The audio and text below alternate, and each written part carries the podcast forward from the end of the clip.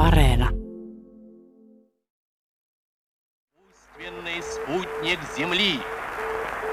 4 октября 1957 года в СССР произведен успешный запуск первого спутника. Lokakuun iltana vuonna 1957 eri puolilla maapalloa tuijotettiin ylös pimeälle taivaalle ja odotettiin. Kärsivälliset myös palkittiin. Taivaalle ilmestyi liikkuva valo. Se ei ollut lentokone, vaan lähiavaruudessa kiertävä, keinotekoinen kappale. Sputnik.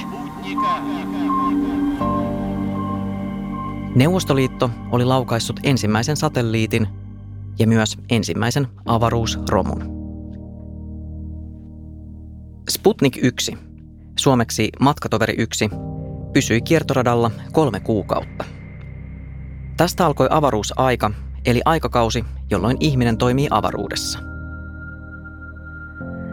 Ihmiskunta on siis jo reilut kuusi vuosikymmentä laukaissut kaiken näköistä tavaraa taivaalle. Iso osa siitä kaikesta on edelleen maan kiertoradalla.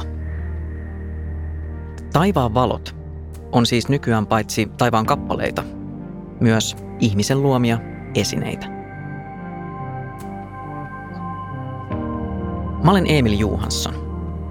Tänään tähtisarjassa puhutaan ihmisen jäljistä taivaalla.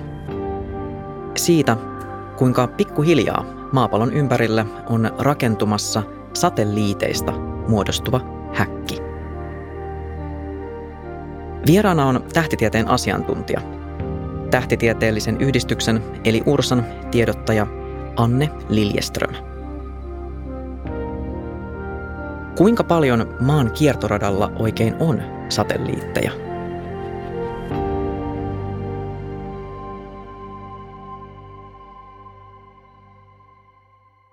Tällä hetkellä maapalloa kiertää pyöreästi noin 4000 tällaista toiminnallista satelliittia, satelliitteja, jotka on edelleen toiminnassa. Mutta nämä ei ole siis tietenkään kaikki ihmisen tekemät kappaleet, mitä avaruudesta löytyy. Sitten siellä on lisäksi myöskin avaruusromua. Eniten satelliitteja on itse asiassa, helposti ajattelee, että nämä on varmaan niin kuin tyyliin NASalla on eniten satelliitteja, mutta itse asiassa SpaceXllä ja Planet Labsilla, jotka on kaupallisia toimijoita, niin niillä on eniten satelliitteja. Ja kaupallisia satelliitteja ylipäätään on nykyään jo enem, eniten noin 1500 kappaletta. Mitä siis tarkoitetaan avaruusromulla? Avaruusromua on kaikki sellainen ihmisen avaruuteen tuottama tavara, jolla ei ole enää mitään, se ei tee mitään hyödyllistä siellä. Eli myöskin kuolleet satelliitit on sitä, vaikka, se, vaikka ne ei niin kuin olisi menneet palasiksi vielä. Ja sitä tavaraa on siellä tosi paljon. Se, miten, miten olemassa oleva joku sinänsä niin kuin ensin ehjä kappale muuttuu pienemmiksi, on se, että ne saattaa räjähdellä spontaanisti, jos tapahtuu joku en, en ihan tarkkaan edes tiedä, millä tavalla ne siellä räjähtelee, mutta kuulemma räjähtelevät. Ja sitten se, että kun sinne tulee jatkuvasti lisää tavaraa ja sitä poistuu sieltä erittäin hitaasti, niin ne voi törmätä toisiinsa. Ja kiertoradalla liikkuvat kappaleet, niillä on ihan valtavat nopeudet. Esimerkiksi niin kuin 15 kilometriä sekunnissa on aika tämmöinen niin kuin normaali nopeus. Ei tarvi isoakaan kappale olla, että tuollaisella nopeudella liikkuessaan se tekee todella pahaa jälkeä. Ja arvioidaan, että suunnilleen yhtä senttimetriä halkasijaltaan niin isommat kappaleet on jo niin suuria, että tällaisilla nopeuksilla ne voi mennä läpi jonkun sinänsä toimivan satelliitin ulkorakenteesta. Ja tällaisia yli yhden sentin kokoisia kappaleita siellä arvioidaan olevan tällä hetkellä 900 000. 900 000? 900 000. Ja sitten taas näitä vähän isompia 10 sentin kappaleita. 10 sentin kappaleita. Ja ne on, sit, ne on siinä mielessä kiinnostava koko luokka, että niitä pystytään maan pinnalta käsin tarkkailemaan. Mm. Ne on mm. riittävän isoja, että ne pystytään havaitsemaan. Niitä on niin kuin yli 20 000 ehkä 30 000 kappaletta. Siis kunnon ruuhka. Siellä on kunnon ruuhka ja sitten täytyy muistaa vielä se, että nämä ei ole kaikki siellä jotenkin vaan ikään kuin pilvimäisenä ympäröimässä maapalloa, vaan siellä on tiettyjä tällaisia rata-alueita, jotka on poikkeuksellisen ruuhkaisia. Niin kuin esimerkiksi suunnilleen korkeudet 800 000 kilometriin. Siellä on tosi paljon, paljon erilaisia satelliitteja. Tämä on toisaalta semmoinen korkeus, mistä tämmöiset pienet kappaleet tulee lopulta itsekseen alas, että ilmakehää on siellä vielä niin paljon, että ne jarruttuu siellä ja pikkuhiljaa ajautuvat mm. sitten alaspäin. Niin kuin tässä pidetään sellaisena hyvänä nyrkkisääntönä se, että jos ne tulee alle 25 vuodessa alas, niin tämä olisi niin kuin hyvä, mutta henkilökohtaisesti mietin kyllä, että nyt kun avaruustoiminta on niin voimakkaasti kiihtymässä, että riittääkö 25 vuotta, että ne tulee spontaanisti itsekseen sieltä alas. Että kyllä pitäisi pieniinkin satelliitteihin saada tällaisia keinoja, millä ne voidaan sitten tuoda hallitusti ja nopeammin itse alas. Mitä keinoja sitten on siihen, että siis miten niitä tuodaan alas? Mitä erilaisia keinoja on ja ketkä sitä tekee? ketkä sitä tekee. Tällä hetkellä tilanne on se, että sitä tehdään todella laiskasti.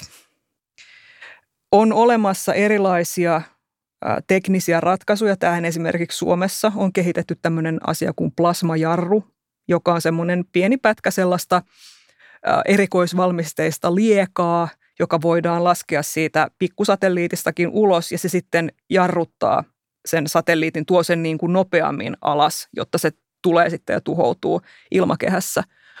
Mutta ongelma on se, että vaikka me ollaan oltu tietoisia jo kymmenien vuosien ajan siitä, että avaruusromu tulee olemaan meille ongelma, niin aivan tavattoman vähän edelleen tehdään tällaisia aktiivisia pyrkimyksiä siihen, että, että satelliitit lopulta myöskin tuodaan alas. Iso ongelma tässä on se, että meillä ei ole kansainvälisiä sitovia sääntöjä tähän. Meillä ei ole kansainvälistä sellaista toimijaa, joka pakottaisi erilaiset satelliittioperaattorit oikeasti noudattamaan näitä ohjeita, ohjeistuksia, mitä meillä kyllä on. Eli se on vähän semmoinen villilänsi. Se on, se on hyvinkin villilänsi, kyllä. Esimerkiksi Suomessa meillä on ny, nykyään avaruuslaki, aika tuore sellainen, mutta onneksi semmoinen nyt on. Ja Suomessa voidaan lakisääteisesti sitten velvoittaa näitä avaruustoimijoita tekemään satelliittinsa tietyllä tavalla. Mutta ei kaikilla mailla ole mitään tällaista vastaavaa lakia tai valvontaa.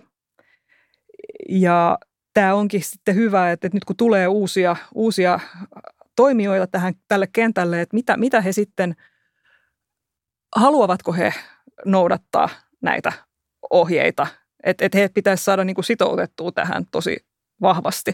Ja mun mielestä on tavallaan se, että esimerkiksi nyt, nythän on todella paljon puhuttu ää, SpaceXn, joka on siis yhdysvaltalainen firma, että heillä on tämmöinen Starlink-hanke, jonka tavoitteena on tuottaa tämmöinen niin kuin maailmanlaajuinen niin kuin internet, tai siis, että et niin että et se tavoittaa kaikki.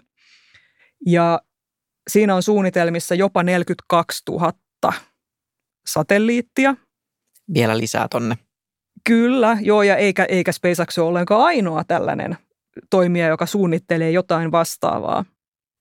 Ja että me ollaan tällaisessa tilanteessa, että SpaceX rupeaa vaan lähettämään näitä satelliitteja, ja, ja kun niitä jo lähetetään, niin sitten aloitetaan tämmöinen kansainvälinen keskustelu siitä, että kannattaako näin tehdä, mitä haittoja tästä mahdollisesti on esimerkiksi optiselle ja radiotähtitieteelle ja, ja, ja muuta tällaista. Ja että et, et, et hei, että huomaatteko, että lähetätte niitä nyt sellaiselle radalle, josta ne tulee aika hitaasti alas, että voisitteko tuoda vähän niin kuin matalammalle radalle, että ne tulee, ja, ja näitä on jo tehty. SpaceX on vastannut kyllä näihin esitettyihin huoliin, mutta mun mielestä on vähän huolestuttavaa, että, että tilanne on se, että, että siellä voidaan vaan alkaa tekemään asioita ja sitten vasta se keskustelu käynnistyy, että, että se pitäisi tapahtua että ensin käydään se keskustelu mm. ja sitten ruvetaan toteuttaa näitä isoja hankkeita. Jos SpaceX tekee ton, niin tarkoittaako se sitä, että koska SpaceX teki tämän jo, niin sitten kellään muulla ei ole enää, siellä ei ole tilaa kenenkään muun vastaavalle toiminnalle. Si- niin, mm. niin.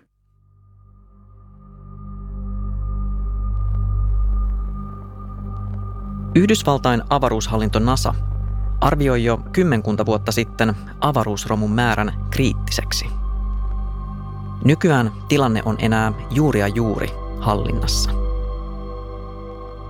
Kiertoradan valtateille lähetetään koko ajan lisää tavaraa, ja läheltä piti tilanteita sattuu arviolta 19 000 joka viikko.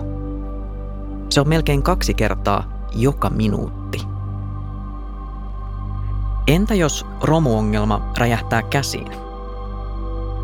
Ajatellaan muutaman sentin kokoista kappaletta. Ihan pienen pientä esinettä. Se paahtaa kiertoradalla 15 kilometrin sekuntivauhdilla. Yli 50 000 kilometriä tunnissa. Jos sellainen osuu satelliittiin, syntyy valtavaa tuhoa. Periaatteessa tarvitaan vain yksi iso ketjukolari, joka synnyttäisi uusia ketjukolareita. Kiertoradalle syntyisi jatkuvasti tihenevä pilvi pieniä palasia.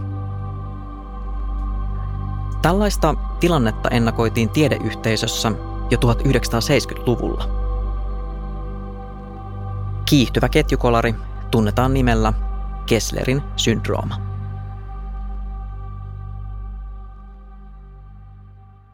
Mikä on Kesslerin syndrooma? Kesslerin syndrooma on vuonna 1978 äh, yhdysvaltalaisen tutkija, tutkija nimeltä Kessler. Hän laski, että jos avaruuteen lähetetään ihmisten tekemiä laitteita tällä tapaa, niin jossain vaiheessa ne alkaa törmäillä keskenään ja ne alkaa törmäillä kun sitten kun niitä tulee jokaisessa törmäyksessä lisää ja lisää, niin jossain vaiheessa törmäily riistäytyy käsistä. Me ei olla aivan siellä vielä. Me edelleen pystytään väistelemään niitä ja näin, mutta, mutta me ollaan aika lähellä sitä. Se pitää ehdottomasti ottaa vakavasti ja huomioon. Ja jos siis kävisi näin, että kiertoradat täyttyy näistä toisiinsa törmäilevistä satelliiteista ja satelliitin palasista ja murusista, niin mitä siitä seuraa? Pahimmillaan siitä seuraa, että meidän pitää keskeyttää meidän avaruustoiminta, koska jos, jos me ei voida lähettää uusia satelliitteja enää kiertoradalle, koska ne ei oleellisesti kestä siellä ehjänä, vaan ainoastaan muuttuu sitten taas, taas niin kuin uudeksi avaruusromuksi – me ei voida tehdä sitä ja meidän moderni yhteiskunta hirveän voimakkaasti nojaa jo tällä hetkellä satelliittiteknologiaa, ihan vaikka GPS, ihan näin niin kuin heittona, tai, tai kommunikaatiosatelliitit, puhumattakaan tutkimussatelliiteista, jotka esimerkiksi vaikka nyt ilmastonmuutoksen kannalta on ihan oleellisia, että ne niin kuin seuraa tätä niin kuin vaikkapa jäätiköiden kasvua ja kutistumista. Toinen on sitten tietysti se, että esimerkiksi avaruusluotaimia ei voida enää lähettää siitä läpi. Tai kuka haluaa riskeerata sen, että tehdään kymmenen vuotta työtä, rakennetaan tällaista mielettömän hieno, hienovaraista, upeata instrumenttia, yritetään laukasta se toista läpi ja sitten se menee, se hajoaa, koska se törmää johonkin hallitsemattomasti liikkuviin isoihin kappaleisiin, niin, niin se ei. Ja jo tällä hetkellä avaruusromutilanne on sellainen, että et, et vaikka me ei tehtäisi yhtään mitään, niin ne tulee törmäilemään ja avaruusromun määrä tulee vaan kasvamaan. Että me oikeasti pitäisi tehdä myös sitä, että niitä pitäisi ihan oikeasti mennä hakemaan sieltä alas. Las, ja, ja se, lassoamaan. Al, ja, ja, ja se maksaa rahaa ja jonkun pitää, kuka, kuka sen maksaa tavallaan, jos ajatellaan, että esimerkiksi siellä on Euroopan avaruusjärjestön Envisat satelliitti, sen bussin kokoinen satelliitti siellä, joka, joka liikkuu ympäriinsä ilman, että, tota, se, että se, sitä ei pystytä ohjaamaan joo, enää. Joo, siis että siihen ei ole yhteyttä tällä hetkellä sillä tavalla siis, että sä et pysty just väistelemään. Se ei pysty ei. Siis se, ei, ei, ei pysty. Se, siellä se menee ja jossain kohtaa se ehkä tulee alas jonnekin. Ja, ja toivottavasti se menee mereen eikä jonnekin muualle, mutta että, että kuka, okei, se on Euroopan avaruusjärjestön, onko se sitten, että Euroopan avaruusjärjestön jäsenmaat, esimerkiksi Suomi, kaikki pistävät kassaan rahaa sitten ja sillä rahalla mennään hakemaan envisat alas. Se ei ole halpaa hommaa, mutta se on valitettavasti semmoinen se, mikä olisi ihan pakko tehdä. Ja sitten taas tuosta merestä tuli mieleen, että kyllähän ilmeisesti kuitenkin myös siis satelliitteja dumpataan paljon Tyyneen valtamereen. Sinne on tiputettu hyvin paljon satelliitteja. Siellä on jopa tämmöinen niin kuin satelliittien hautausmaa, semmoinen alue, minne ne pyritään, pyritään ohjaamaan, kyllä. Sehän on, se kuulostaa aika brutaalilta ja sitä se tietysti onkin, mutta jos meillä on suurikokoinen kappale, joka, jos ei voida laskea, että se varmasti hajoaisi siinä ilmakehässä liikkuessaan, niin onhan se nyt turvallisinta sitten viedä jonnekin alueelle, missä se ei ainakaan sitten osu kehenkään ihmisen. Mm, ja myös hyvin tuommoinen klassinen ihmiskunnan ratkaisu, roskat mereen sieltä taivaaltakin. Niin, sinä sen sanoit, en minä.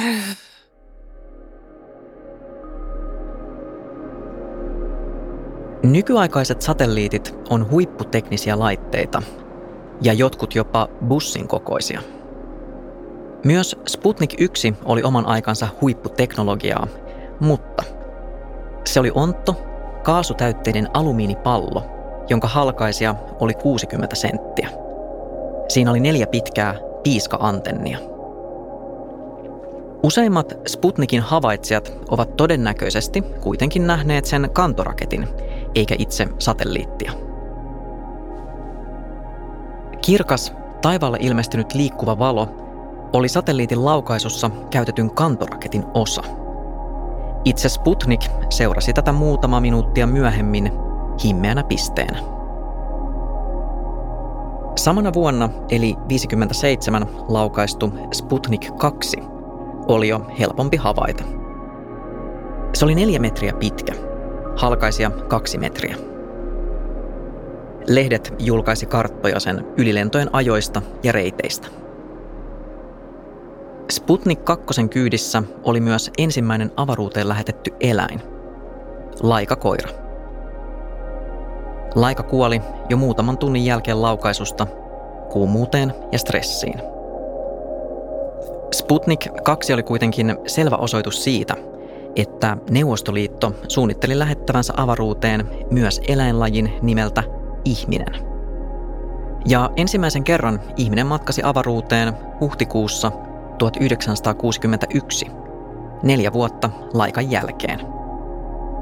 Kosmonautti Juri Gagarin kiersi maapallon yhden kerran. Lento kesti vajaat kaksi tuntia. Juri Gagarin palasi avaruudesta hengissä, toisin kuin laika. Mutta silti avaruudessa ajan viettäminen jättää jälkensä. Miten se muuttaa ihmistä?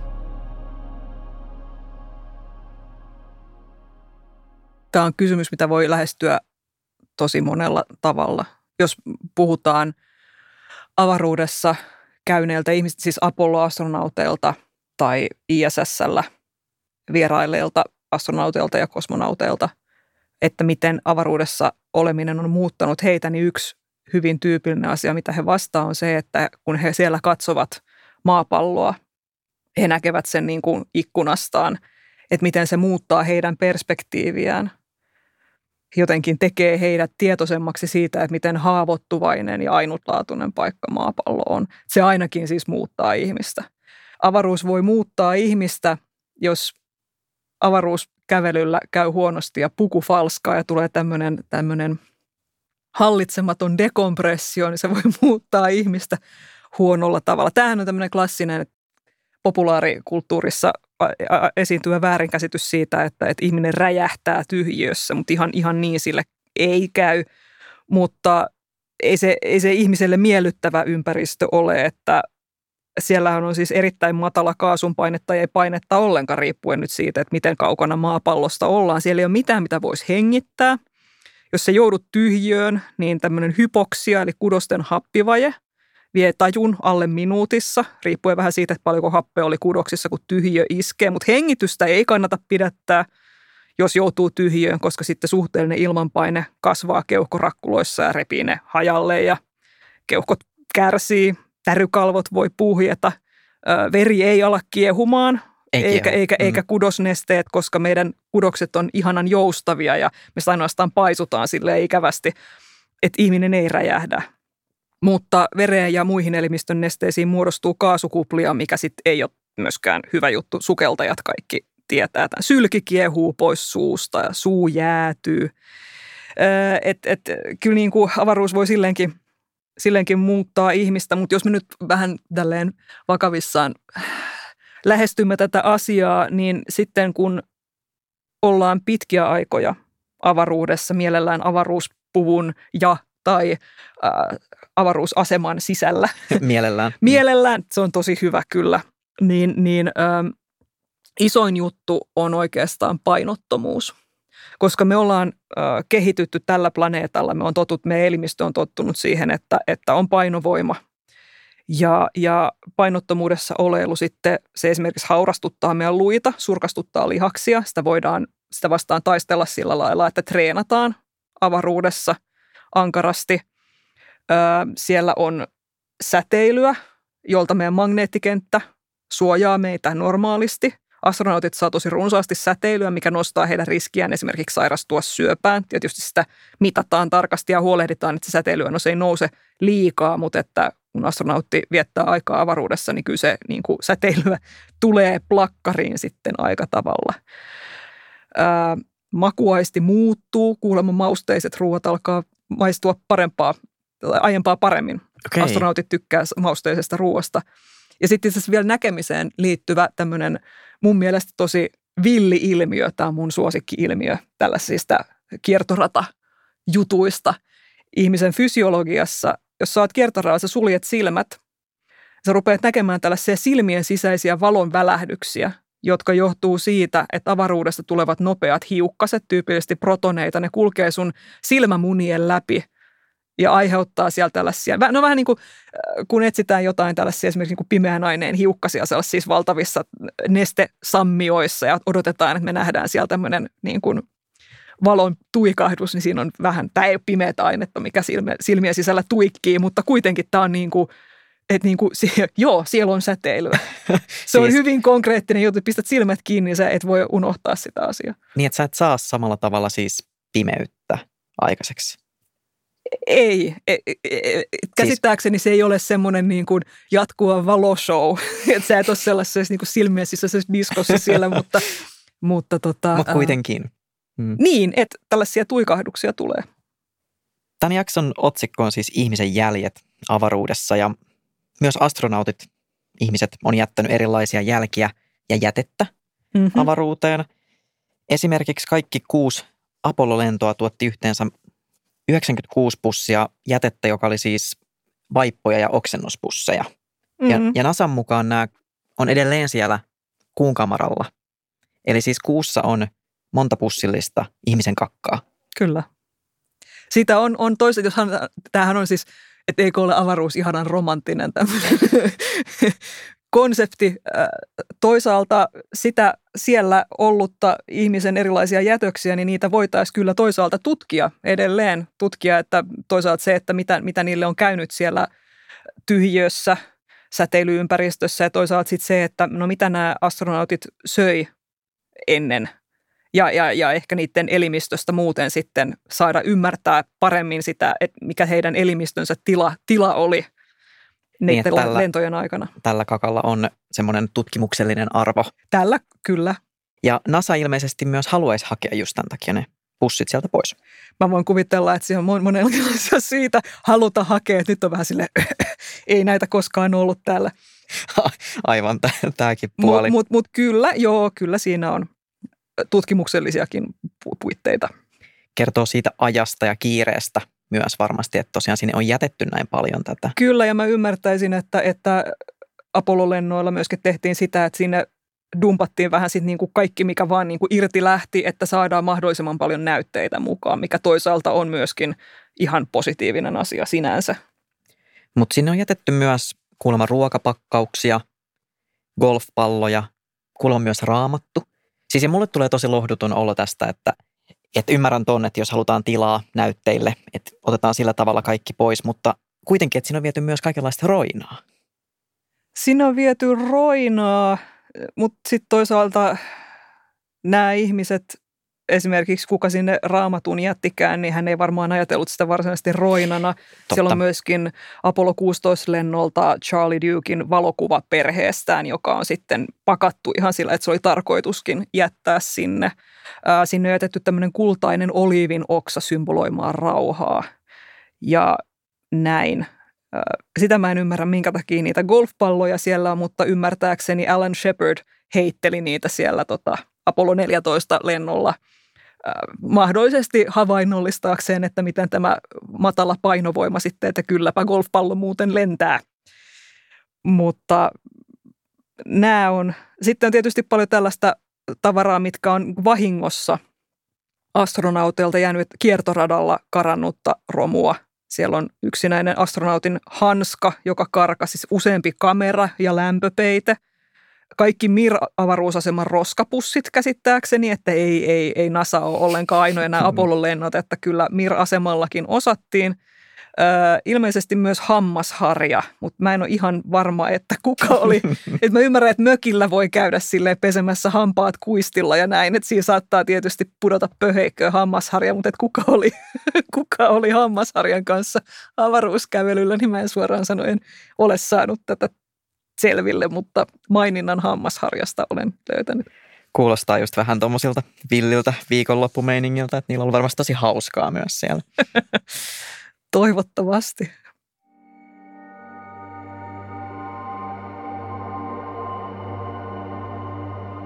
Kansainvälinen avaruusasema ISS kiitää maapallon ympäri 28 000 kilometrin tuntivauhtia. Se on seitsemän kertaa nopeampi vauhti kuin maailman nopein miehitetty lentokone. ISS kiertää 400 kilometrin korkeudella maan pinnasta.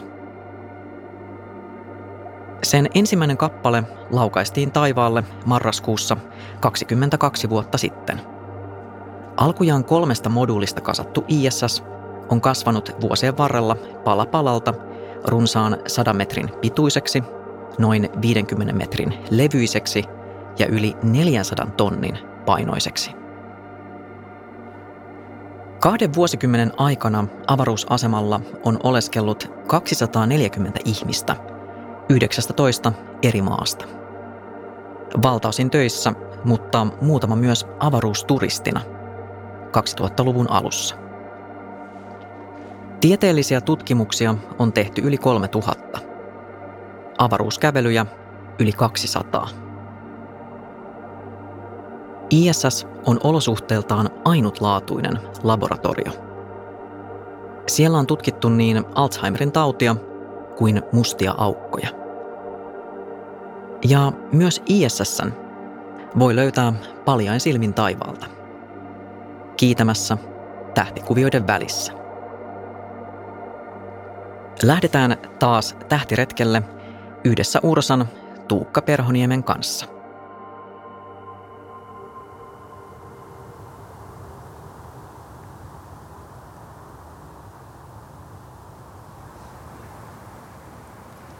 Me ollaan tällä hetkellä Helsingin Käpylässä Taivaskalliolla ja tässä on nyt edelleen vähän tällainen hämärtyvä ilta ja jonkun verran vielä äsken kuului oikeastaan paljon paljon enemmän lintujen ääniä, mutta nekin alkaa koko ajan hiljentyä tuolla taustalla. Eli tähtikuviot on ihan tällaisia kulttuurillisia ilmiöitä, ikään kuin sopimuksen varasia liitoksia. Kyllä. Tähdistä. Mutta mikä sitten on tähdistö? No, jos ei nyt otetakaan Otavaa esimerkiksi, koska Otava vähän sotkee, koska siihen me tarvitaan vielä sana asterismi, eli se semmoinen tähtihahmotelma, eli ei virallinen tähtikuvio, joka olisi se ison karhun tähtikuvio siellä Otavan suunnalla. Mutta otetaan vaikka toi Joutsen. Eli Otava siis, Otava on asterismi. Kyllä. Ja Joutsen on tähtikuvio. Tähtikuvio. Mutta myös tähdistö. Ja tästä me päästään siihen sun kysymykseen. Eli Joutsenen tähtikuvio tuolla. Pitkä kaula, pyrstö osoittaa ylöspäin sivulle, menee siivet. Aikakin symmetrinen. Vähän liian nopeasti mentiin mulle. Sä löydät sen varmasti no- Tuohon suuntaan. Silloin pitkä kaula, niin kuin Joutsenella on, se osoittaa oikealle alaspäin.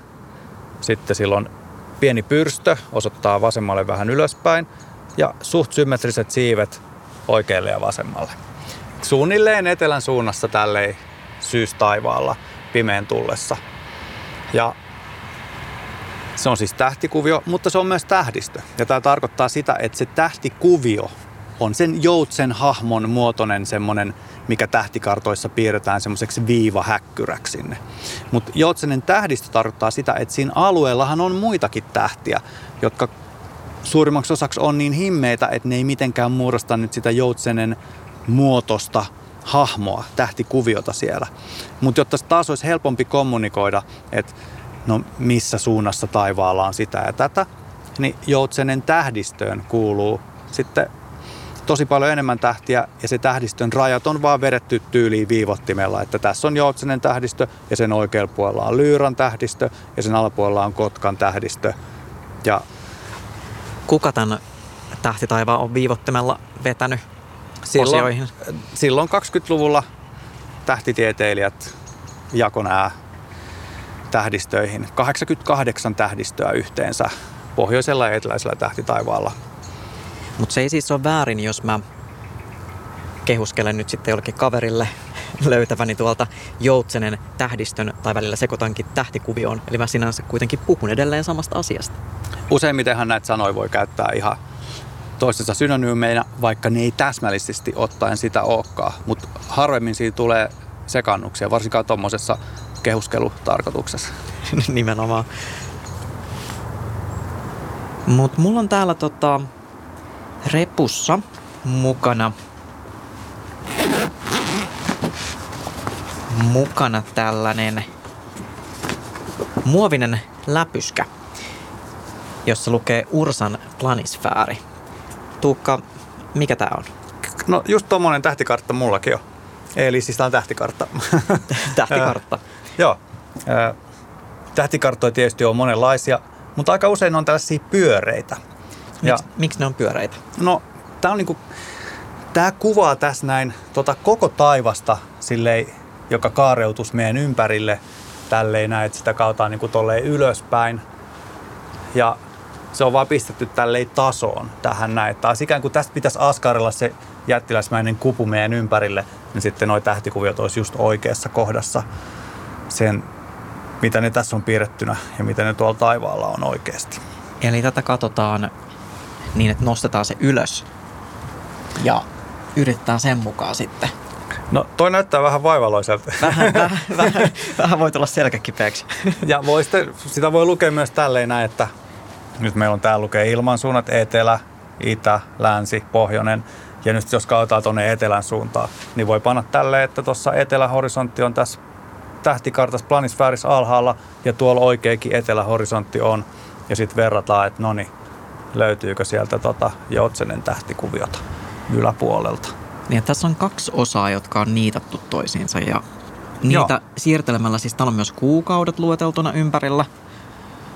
Ja sitten sinisellä tuossa on kellonajat. Ja tässä nyt, jos laittaa kohdakkain oikean päivämäärän ja kellonajan öö, tänään illalla, vaikka kello. No nythän Nyt ei on ole kello vielä paljon marraskuun mitään. yhdeksäs ja kello on puoli seitsemän. Ja eletään talviaikaa. No niin, tossa. Marraskuu 9. 18.30.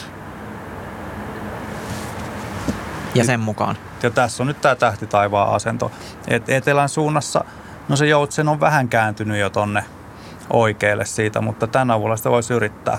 Siellä on ihan etelässä on toi kauriin tähtikuvio, mutta etelä, niin kuin matalalla etelähorisontti, vaikka tuolla ei hirveästi näy pilviä, niin se on kuitenkin, siellä on ne kaupungin valot meillä.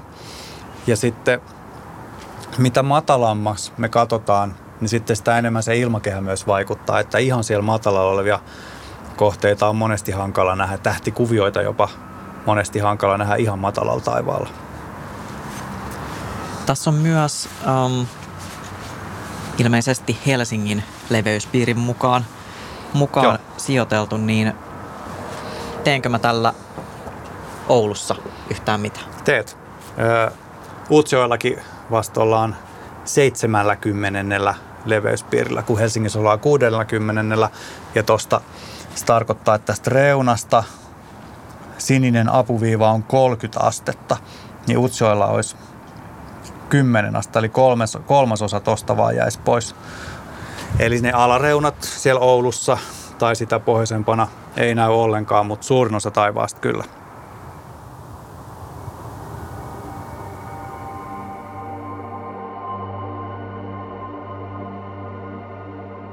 Nopea kertaus.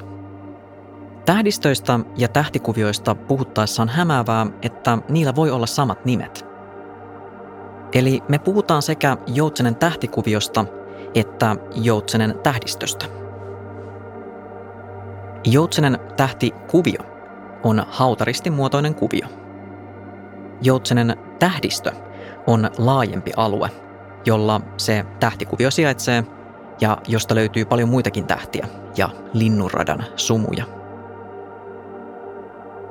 Tähtitieteilijät jakoivat taivaan tähdistöihin 1920-luvulla, jotta meidän kaikkien olisi helpompi hahmottaa sitä.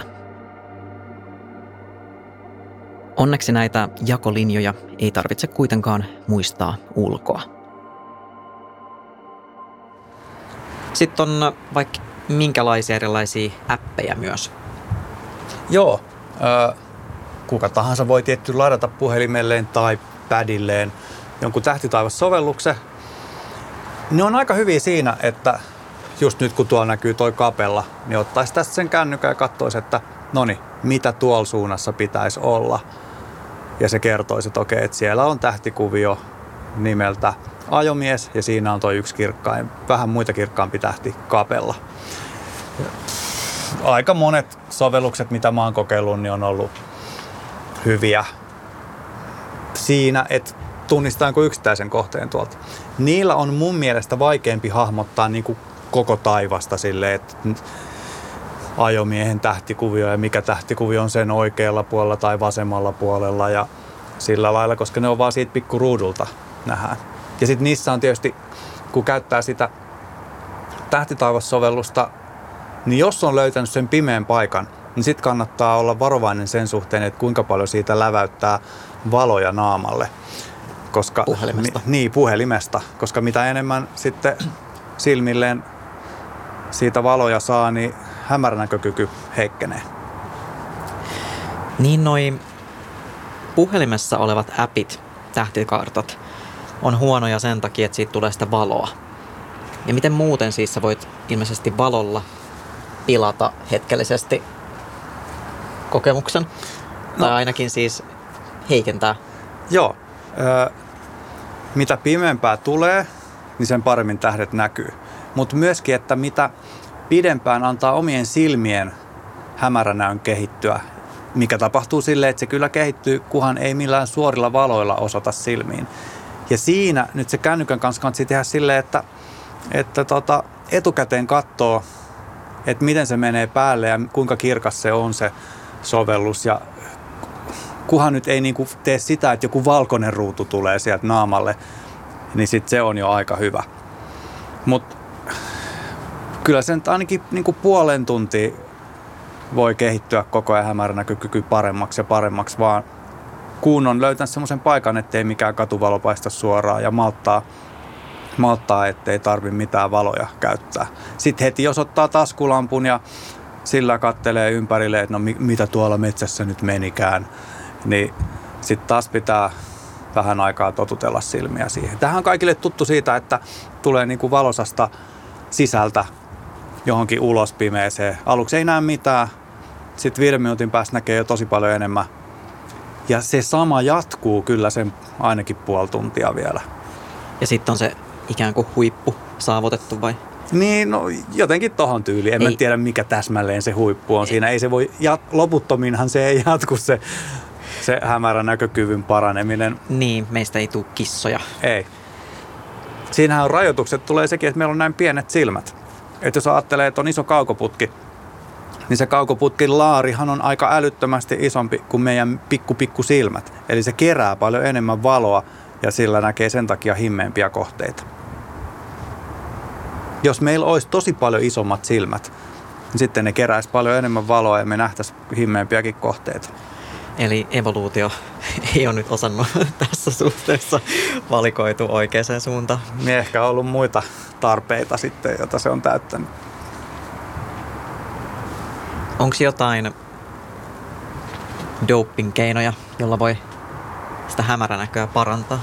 No siihen tarvitaan tota beta-karoteenia sen näköpurppuran muodostumiseen. Eli kansi syödä porkkanoita tai jotain tuollaisia keltaisia hedelmiä, niin se on hyväksi.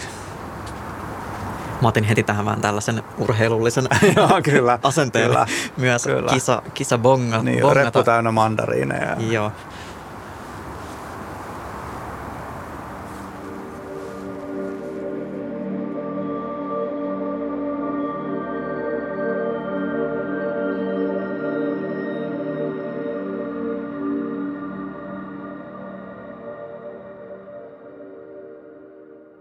Anne Liljeström, sä et tarkkailu lapsena tähtitaivasta, vaan sä olet kiinnostunut kuulemma ihan muista jutuista. Ja sun toiveammatti oli olla näyttelijä. Onko mä ymmärtänyt oikein? näyttelijä oli ö, yksi mun toiveammateista. Se oli lääkärin jälkeen, mutta ennen geneetikkoa. Okei, mutta susta ei tullut geneetikkoa, vaan sä päädyit lopulta myös tähtitieteen pariin, niin mitä siinä siis tapahtui? Mä olin yliopistolla, mä olin taistellut itseni sinne tota, ylioppilastodistuksen arvosanoilla, silleen vaan luim, lu, luumuillut läpi kaikista pääsykokeista. Ja, ja yritin siellä taistella tietäni kohti Bilsan opintoja, kun mä sitten eksyin tähtitieteen hyvin tällaiselle helppotajuiselle, petollisen helppotajuiselle kurssille, jossa ei ollut yhtään matematiikkaa, mutta mä en ollut koskaan jostain syystä, niin kuin mä en jollain tasolla tiedostanut avaruutta sellaisena niin kuin paikkana, että se oli mulla joku tämmöinen abstrakti käsite, johon liittyy jotain sellaisia harmaita ukkeleita toikkaroimassa kuun pinnalla ja, ja, ja tällaista – ja sitten jotain sellaisia niin kuin maisemia jostain planeettojen pinnalta, mutta ei niin kuin tuntunut, ne ei koskettanut mua. Jollain tavalla mä en ollut niin kuin päässyt niihin oikein käsiksi, enkä mä ollut miettinyt niitä. Mutta sitten ne yhtäkkiä kauhealla kolinalla. Siellä kurssilla? Niin, ne jotenkin pursus yhtäkkiä mun tietoisuuteen ja sitten mä jotenkin havahduin siihen, että hetkinen, että tämä on siis asia, jota mä voisin opiskella. Että tämä on oikeasti semmoinen asia, mikä on mahdollista.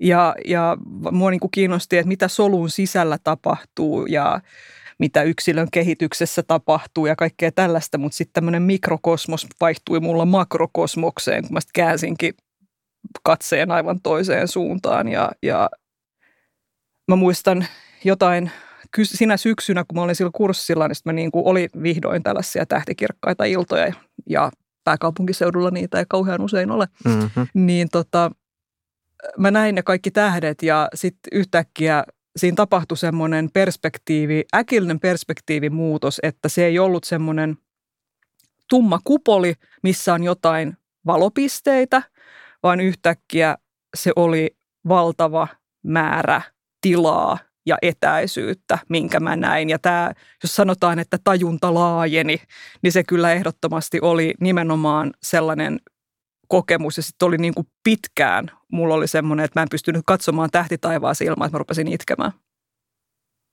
Toi kuulostaa vähän jopa siis hengelliseltä kokemukselta. Kyllä se ehdottomasti oli sitä. Mä en tiedä, miltä tuntuu tulla uskoon en ole kokenut sitä koskaan, mutta kyllä semmoinen, että yhtäkkiä tajuan olevani osa jotain itseäni aivan valtavasti suurempaa, niin semmoinen kokemus se kyllä oli. Niin sä oot puhunut aikaisemminkin tosta, että tähtitiede voi olla semmoinen portti muihin luonnontieteisiin tai siihen, että minkälainen suhde meillä on maapalloon. Mitä sä tarkoitat sillä? Mä ajattelen, tämä luonnontieteiden porttiteoria, niin tämä nyt on tämmöinen, mä oon kehitellyt tällaista ajatusta siitä, että tämä on tämä tämmöinen lentävä lause, että kaikki lapsi jossain vaiheessa kiinnostaa kaksi asiaa, tai kaksi tai joko tai dinosaurukset ja avaruus. Kyllä. Vai toinen näistä. Tai miksei aikuisiakin, mutta joo. Niin, joo, joo, jotkut ei koskaan kasva tästä yli ja, ja hyvä niin. Se mielestäni hienon ihmisen merkki, että näin ei tapahdu. Mutta tota, avaruudessa, näissä avaruushommissa on, on se hieno puoli, että, että meillä on älyttömän upeita kuvia, mitä on tavallaan, niitä on helppo ihailla, vaikka ei ymmärtäisi yhtään, mitä siinä tapahtuu. siihen liittyy myös tällaista niin kuin, no, tämä on vähän tällaista niin kuin romanttista ajattelua myöskin, tämä niin kuin ikuisuus ja äärettömyys on tällaisia konsepteja, mitä usein liitetään näihin asioihin. Ja tästä on helppo innostua ja, ja koska lopulta siihen ei tarvita mitään muuta kuin se, että menet pimeällä kirkkaalla säällä ulos, katsot ylös tähtiä ja, ja ymmärrät edes vähän siitä, mitä näet. Niin, Miksi tämä on tärkeää? Niin, niin se sitten kun on tavallaan tämmöinen innostus luonnontieteisiin ja siihen, että hetkinen, että millainen tämä maailmankaikkeus oikeasti on, niin sitten rupeaa miettimään muutenkin, että miten maailma toimii. Ja sitten saattaa innostua vaikka tilastomatematiikasta, jos käy huonosti. Ai tämä on se polku. Materiaalikemiasta tai jostain muusta älyttömästä. Mutta äh, sä tosiaan työskentelet Ursassa tiedottajana. Ja sä siis avaat työksessä esimerkiksi meille toimittajille kaikenlaisia ilmiöitä, mitä tähtitaivaalla tapahtuu. Ja kansain tajuistat avaruuden uutisia – mutta kun sä joudut hallitsemaan noin monta eri osa-aluetta, niin onko sulla jotain inhokkia? Jotain sellaista, että sä oot, tää ei nyt oikeasti ehkä kiinnostakaan. Mutta pakko vaan puhua siitä, kun joku kutsuu puhumaan. No itse asiassa tämä avaruustekniikka on, on, on mulle sellainen. Tässä on nimittäin se, että, että kun tähtitieteilijää koulutetaan, niin ei me mistään avaruustekniikasta opita siellä yhtään mitään. Se on enemmän omaan henkilökohtaiseen harrastuneisuuteen liittyvää lisätietoa – mitä sitten voi opetella ja näin. Ja mun kohdalla tässä on vielä lisäksi se, että mä aloitin tiedeviestintähommat sillä, että mä olin tiedetoimittajana itse. Ja niissä hommissa niin oli, oli ne muut, muut ihmiset kirjoitti avaruustekniikka-uutiset, joten mun ei tarvinnut silloinkaan kajota niihin. Mutta tämä tarkoittaa sitä, että mulla ei ole vahvaa pohjatietoa, enkä mä – se ei myöskään kauheasti henkilökohtaisesti kiinnosta mua. Mun mielestä on se, että, että me lähetetään avaruuteen esimerkiksi erilaisia avaruusteleskooppeja. Se on mahtavaa, e, koska me niiden avulla saadaan tietoa näistä kohteista ja ne kohteet kiinnostaa mua, mutta se tekniikka sinänsä ei. Mutta mikä sitten on aihe, mistä sä olisit aina valmis puhumaan? No mä oikeastaan, mä rakastan kaikkia näitä mun aiheita. Öö, just tällä hetkellä mä olen luennoimassa Ursalle kurssia nimeltä Maailmankaikkeus. Ja, ja pieni teema. Pieni, nimenomaan siis se on, ja siis se on, se on kolossaalinen kurssi, ja mä joudun joka kerta ennen kuin mä sen luennoin, niin mä käyn läpi kaikki ne aiheet ja sen mun luentomateriaalin, että tarviiko täällä, että mitäs on opittu uutta se sitten viime kerran, kun mä vedin tämän kurssin. Ja sitten se meinaa aina lähteä multa täysin lapasesta se, se koko homma, koska mä jään lukemaan asioista, mihin oikeastaan ei olisi nyt just aikaa, mutta sitten mulla on sellainen tunne, että mä oon tällaisella kuheruskuukaudella tai lemmen lomalla avaruuden kanssa, koska jatkuvasti tulee sellaisia uusia juttuja, jotka on niin kuin hiuksia nostattavan hienoja ja, ja se, on, se on tosi työläs pitää se kurssi, mutta se on myös erittäin palkitsevaa.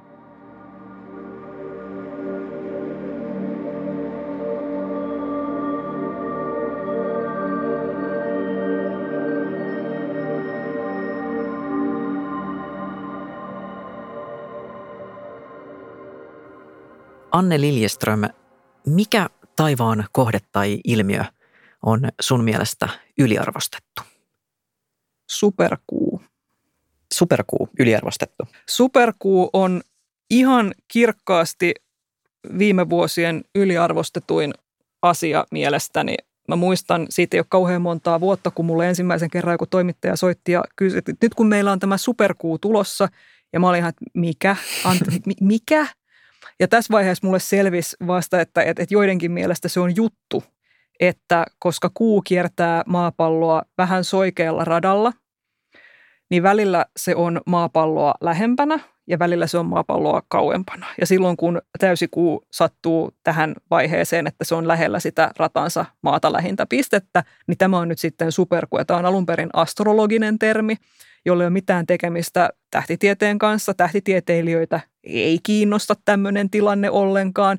Se ei näytä oikeasti kirkkaammalta. Siis se, se on, joo, siis jos me mentäisiin jonkun absoluuttisen mittarin kanssa, me mitataan se, se on suurempi ja se on kirkkaampi kuin keskiverto täysikuu, mutta ei ihmissilmä ei ymmärrä sitä, koska siinä ei ole keskiverto täysikuuta siinä vieressä. Täysikuu on aina kirkas ja ison oloin, erityisesti jos se on matalalla lähellä horisonttia, niin se on semmoinen niin kuin oho, vau. Mä voisin näyttää mitä tahansa täysikuuta ihmiselle ja sanoa, että katoppa, on superkuu. Ja se sanoisi, vau, on kyllä tosi iso ja hieno ja kirkas. Semmoinen kuu on. Semmo, niin, niin. No, entäs sitten aliarvostettu? Mikä on semmoinen kohde tai ilmiö, mistä ei puhuta tarpeeksi? Öö, no en mä tiedä, tarviiko siitä missä määrin puhua, mutta on hyvä ehkä tiedostaa tai semmoinen asia, mitä ei, ei tulla ajatelleeksi, kun katsotaan yötaivaalle, on se, että yötaivas on pimeä. Jos me mietitään, että siis se yötaivaan pimeys kertoo meille kaiken näköisiä asioita – jos universumi olisi ikuinen, siis loppumattoman vanha, niin sen pitäisi loistaa meille kirkkaana kuin tähdenpinta tuon taivaan, koska joka suunnassa olisi, löytyisi aina joku tähti, jonka tota noin, niin valo olisi meille tässä vasta tulossa. Niitä fotoneita tulisi vaan niin kuin ympäri taivasta. Joten universumi ei voi olla loppumattoman vanha. Ja se on myöskin, valon nopeus ei ole ääretön vaan sekin sieltä hiipi. Siellä on sellaisia kohteita, mistä valo ei ole ehtinyt meille vielä tulla. Ja ei, ei ihmiset ei ajattele yötaivaan pimeyttä. Ei miettä sitä tarpeeksi. Ei, ei. Siis se on tämmöinen niin kuin, se on kosmologinen havainto, minkä kukin voi tehdä ihan omilla silmillä, jos näkökyky on normaali, niin yötaivas on pimeä. Entä mikä on sulle erityisen rakas taivaan kappale? On monia tosi eri tavalla hienoja. Jostain syystä mulle on aina ollut Neptunus. Miksi Neptunus? Läheinen. No se on sininen ensinnäkin. Pidän sinisestä. Sininen on lempiväri. Ja tota, Neptunusta on tutkittu hyvin huonosti. Vähän niin kuin myöskin Uranusta ne ainoastaan 80-luvun loppupuolella siitä toinen Voyagereista pyyhälsi ohi, nopsaan nappasi niistä kuvat ja jatkoi matkaansa ja sitten sen jälkeen siellä ei ole käyty. se on meidän uloin tunnettu planeetta ja en mä tiedä, se vaan on jotenkin, olen luonnehtinut sitä joskus sanoilla tuo aurinkokuntamme höhläpallukka – koska se on jotenkin, en mä tiedä, ehkä, ne, ehkä se ei ole se höhlempi kuin muutkaan, mutta tota, se on vaan mulle jotenkin. Vaikea, niin kuin nämä tällaiset asiat on usein vaikeasti luonnehdittavia. Se ei ole mikään tämmöinen tiedollinen asia, vaan se on tämmöinen tunteellinen asia. Se on mielestäni sympaattinen. Mahtavaa. Anne Liljeström, suuret kiitokset, kun pääsit tähtisarjaan. Kiitos.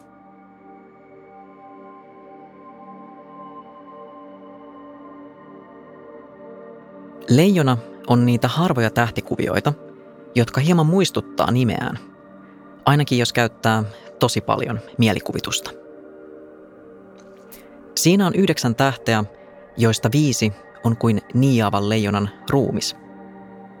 Neljä ovat kuin kaareva kaula. Sen kirkkain tähti Regulus on ikään kuin siinä leijonan rinnassa. Ja sitä onkin sanottu myös leijonan sydämeksi.